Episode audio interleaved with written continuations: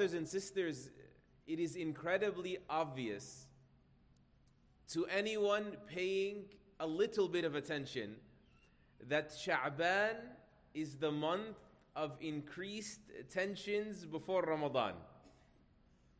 As if it is the time where shaitan, before he is arrested, apprehended, and locked away, sets us on some autopilot to trajectory to sabotage our Ramadan before it starts. So predictable if we're paying attention, and perhaps this is why the Prophet ﷺ encouraged us to settle all disputes before Sha'ban is halfway through. The famous hadith that says, when it's the midway point of Ramadan, Allah forgives everyone except a mushrik, someone that sets equals to him, rivals to him, and a mushahin, someone that is filled with grudges towards others. You want your Ramadan to be accepted? Make sure you are clear of the disease of being consumed with content, hatred, resentment, grudges, ill feelings towards your brothers and sisters. And a direct parallel to this is that the Prophet ﷺ said, if you want your weekly deeds to be accepted, the deeds are presented to Allah every Monday and Thursday, except for two people that are quarreling. He says to the angels, wait on these two hatta until they make things right with each other, until they mend the relationship. It's as if to say, yes, they've worked hard, yes, they've done deeds this year or this week, but it's not in the books yet, if you will. Wait till they reconcile their relationship. And I don't want this khutbah, to be honest, to be just about uh, getting caught off guard in these last 30 days, inshallah. May Allah allow us to see Ramadan, but I don't want you just to be vigilant about shaitan toying with you in these coming days and stirring new conflicts in this period, I want you to look at your pre existing conflicts as well. I want you to look at the pain, the hurt, the hard feelings that are already here and to hurry up and figure out a way to rinse them away. You know, the Prophet ﷺ is the one that spoke with this language. It's not just about Ramadan. He said, من كانت له مظلمة عند أخيه من عرضه أو شيء whomever has some sort of offense, any sort of offense, whether it is their dignity, he said, you disrespected them in some way, whomever has some sort of offense against their brother, فَلْيَتَحَلَّلْ مِنْهُ الْيَوْمِ Then let him quickly go get forgiveness, become halal, make it halal. Today, he says, before you arrive at a day where there is no gold and no silver. He says, because on that day the currency will only be deeds. Our deeds are so meager, our deeds are so weak. We give, out, give up so many opportunities to perform good deeds. The ones we do, we want to protect. He says, and then on that day, in kanat lahu hasanat, if they have deeds, then it will be taken from them, these good deeds, and given to those they offended given to those they abused, given to those they violated. And if they have no good deeds, meaning left after all of this repaying, repaying of dues, it is taken from their sins. May Allah protect us. And then they are piled onto this person to, be, to double their bankruptcy. But today, it is free. Right now, it is free. It's even free, not just in terms of your deeds, it is free even in terms of money. It's free to apologize. Oftentimes, even restoration, reparation, whatever, making it right, doesn't even cost us money. It may cost us a little bit of an ego bruise. That's a bruise you want to show up on the day of judgment with. That's sort of a war scar. We all make mistakes. The best of us are those who acknowledge and amend. As he said, sallallahu alayhi wasallam, كل ابن آدم خطاء. Every child of Adam, every human being commits sins. وَخَيْرُ الْخَطَّائِينَ التَّوَّابُونَ And the best of those who commit sins, meaning the best of all of humanity, are those who make it right, those who rectify, those who repent for those sins. You know, even in the uh, in sort of the, the, the marriage uh, counseling world, there is a, a, famous like old joke, not to make this sort of a humorous moment, but that they, they ask them, Does any one of you, has any one of you ever heard of a perfect husband? And they say that a man once raised his hand and he said, Yes, I've heard of a perfect husband. My wife's first husband apparently was perfect. That's the one. In other words, no one is ever perceived as perfect.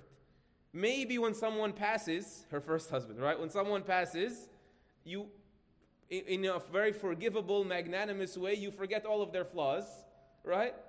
Or they weren't perfect, but she uses him as a standard to shame the new husband, right?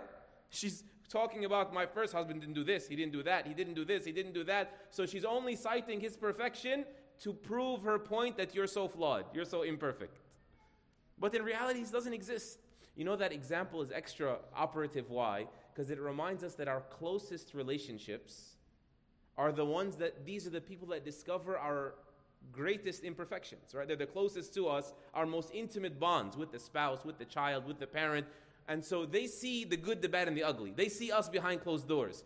They are the ones that see in us more imperfections than anyone, which means we need to learn how to apologize to them more than anyone. That is the idea. So, why don't we apologize? Perhaps the number one reason why it is difficult on a person to apologize is insecurity. For instance, if someone is, and forgive me for the term, but hell bent on guarding their image in the eyes of others, they will never jeopardize that image by admitting fault to others, right? But that's your problem. You're assuming that people think you're perfect. You're assuming you're perfect. This is called arrogance. Arrogance, in reality, at its core, is an insecurity. And it is the greatest barrier that you continue to strike down between you and Allah Azza wa Jal. It is a detriment, a spiritual ailment that has to be removed from everyone. You know, researchers say another reason why people become this way, become very insecure and incapable of uh, admitting fault, and so uh, desperate and parched for the validation of others, and that's why they'll never sort of say something that could invalidate them in people's eyes? They say because they grew up every day in their life being told in their upbringing by their parents or the parent figure about what they're doing wrong. They're never told about what they're doing right. So over the years, this child subconsciously, whether they realize it or not, they made a decision that I can't wait to grow up because once I become an adult, I'm never going to be wrong again. That's what happens.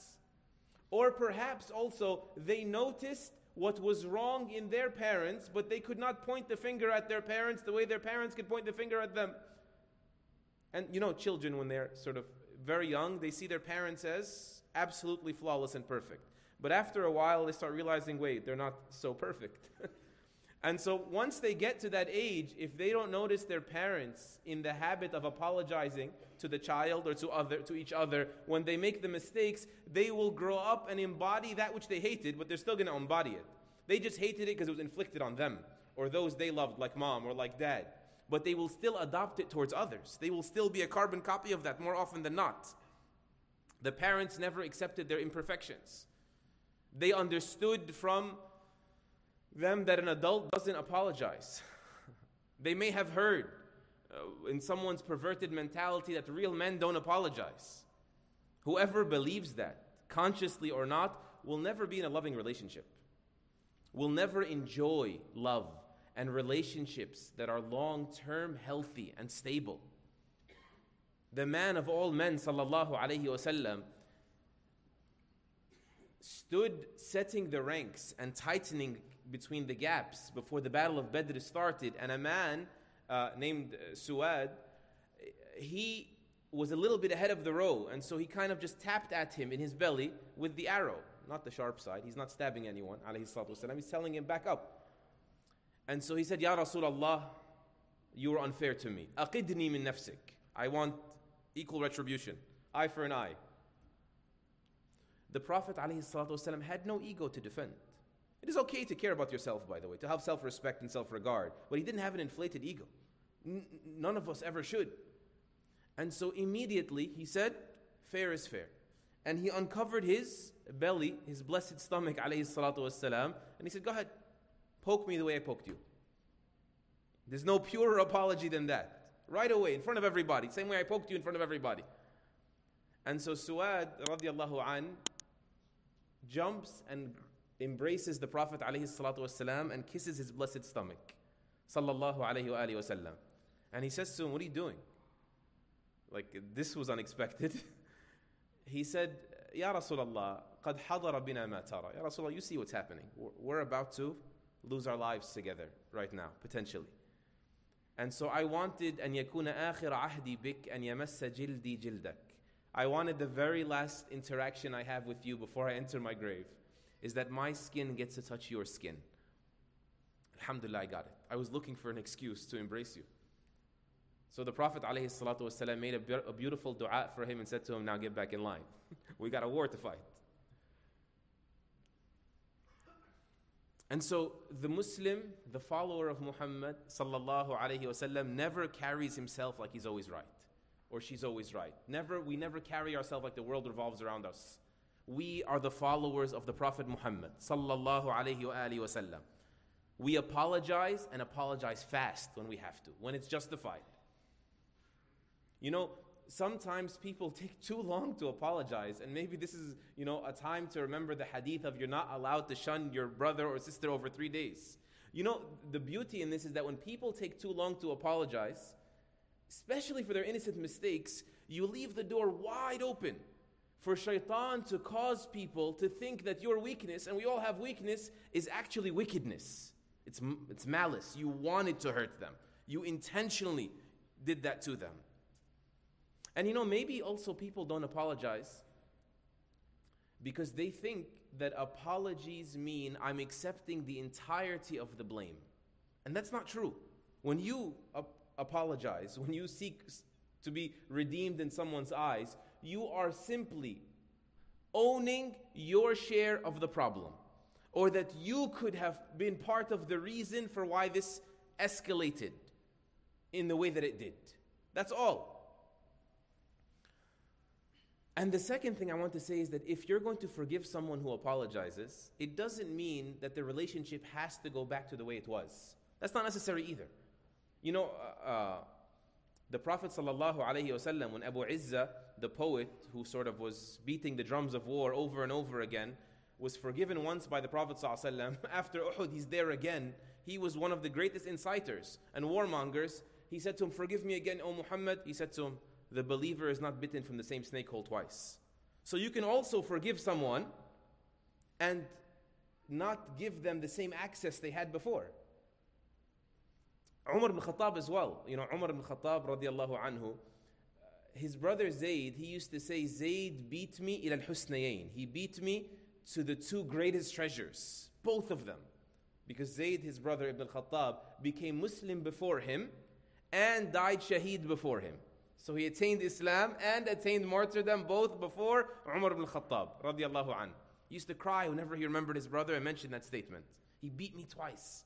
One day during his khilafah, he encounters Abu Maryam al-Hanafi, the man who before Islam killed his brother. Before that man became Muslim, he killed Zayd. And so Umar, when he saw him, his face frowned like, like, is that him? And he told him, why are you? He goes, you killed my brother, didn't you? He said, yeah. Before Islam, though. He said, Why did you make that face? He said, I don't like you. you killed my brother. I can't flip a switch. He said to him, Will that prevent me from any of my rights as a Muslim? He said, No, that's different. That's different. He said, In that case, that's your business. Who you like, you, you don't like, I don't mind. So long as I qualify in my Islam, so long as I've attained the approval of Allah, that's between you and yourself. Whether you like me or not, I'm not too worried. Even the Prophet ﷺ himself, by the way. You know, Wahshi was the man that was recruited in exchange for his freedom to target Hamza ibn Abdul Muttalib and assassinate him during the Battle of Uhud and mutilate his body so that he could gain his freedom, the slave. When he comes at the end of the Prophet's life to apologize, right? The Prophet ﷺ accepts and forgives, but he was not able to forget. And that's not always necessary. Because at the end of the day, this deen came for human beings, right? And so he said to him, If you are able to hide your face from me, I would appreciate that. And so Wahshi, out of consideration, out of sensitivity for the pain, the turmoil that he caused to the Prophet ﷺ for doing what he did to Hamza years prior, he never heard of a battle campaign in which the Muslims were leaving Medina except that he would be the first person to enlist to spend as much time outside of Medina as possible. Because at the end of the day, the most loving human being, most forgiving personality in the history of humanity is still not Allah Azza wa Jal. Only Allah is Al Ghafoor Al Wadud. That means He's the most forgiving and the most loving. That means when He forgives you, He loves you just like before, and even more than before, as if nothing ever happened. Only Allah can love without reservation any human being on the face of the earth right now. There are many human beings among the 7 billion on this planet right now that are very difficult to love, even if they are regretful for the things they've done, but not with Allah subhanahu wa ta'ala. So that is part of His perfection and not something He holds us to. أقول قولي هذا واستغفر الله العظيم لي ولكم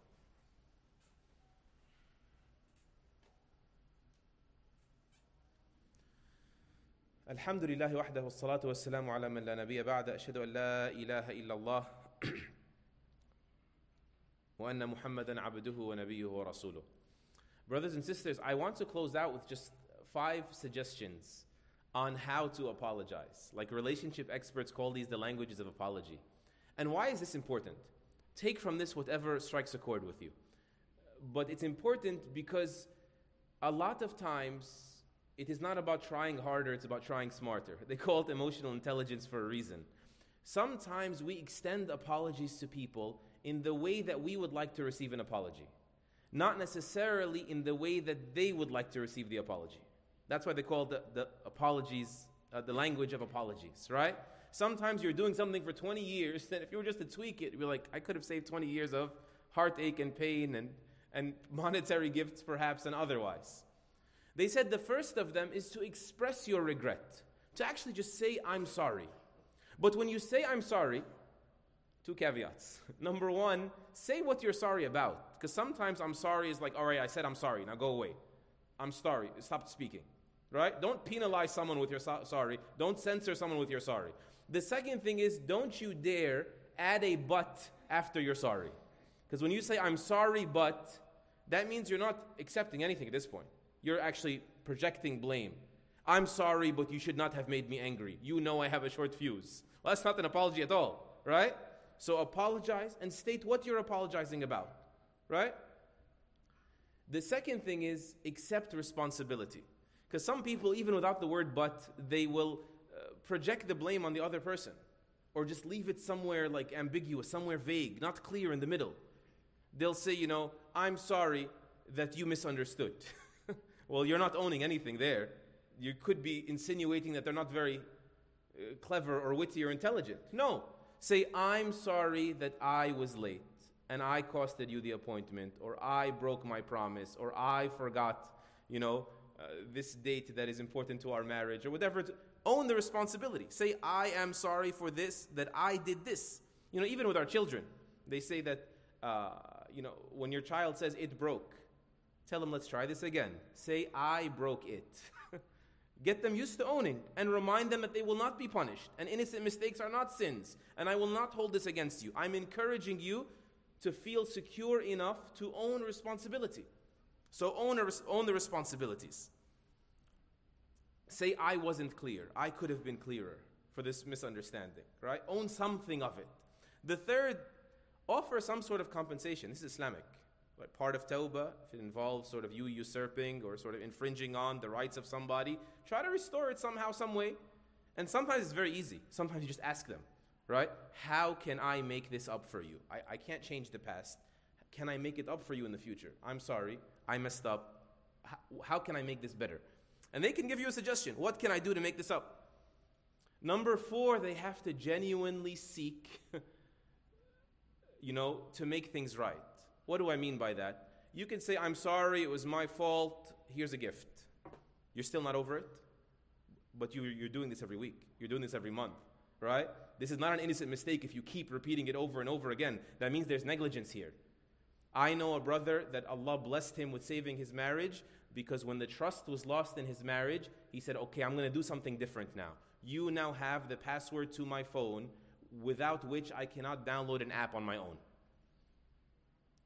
The marriage was over had he not been able to do something that showed such genuine intent to make it better. Or I heard about another husband that, uh, first child perhaps, the child would not be quiet. He was just screaming his head off. And the guy lost it. He picked up the child and started shaking the child violently out of frustration. The woman was ready to walk out of the house. She grabbed her baby and broke down crying and ran away and locked the door in her room, waiting for him to leave the house so she could pack her bags. But Allah guided him to just knock on the door once he was collected and say, I cannot believe that. How can I make sure I never do this again? I never saw that side of me before. And they figured out a code, ro- code word that every time he's about to lose his lid, he's going to say, I'm hot, I need a walk. She says he has taken many walks over the years, but he has never shaken that child again. He's never abused the child in that way. You know, it's reported that Ali ibn Abi Talib radiallahu anh used to say to people, إِنَّ هَذَا الْإِسْتِغْفَارُ يَحْتَاجُ إِلَى استغفار. The way you seek forgiveness requires that you seek forgiveness. You're taking this as a joke, right? Imagine someone coming out of their car after an accident saying, Oh man, I'm so sorry, in the middle of sort of chuckling. You're not taking this seriously. The fifth and final one, as sort of intuitive as it may be, not for everyone, just ask. Sometimes it's all you actually need to do is to ask someone, Will you forgive me? Did you accept my apology? And you might see the clouds clear and the locks sort of get shattered and everything gets restored. Just ask this. Once again, my brothers and sisters, here it is, and those closest to us are those who need it most. They are those we interact with more than anyone, so there will be more friction than anyone. May Allah subhanahu wa ta'ala not allow that to be inlets for shaitan in our relationships and help us be like our Prophet sallallahu alaihi wasallam in reflecting the akhlaq and the humility that is pleasing to Ar Rahman.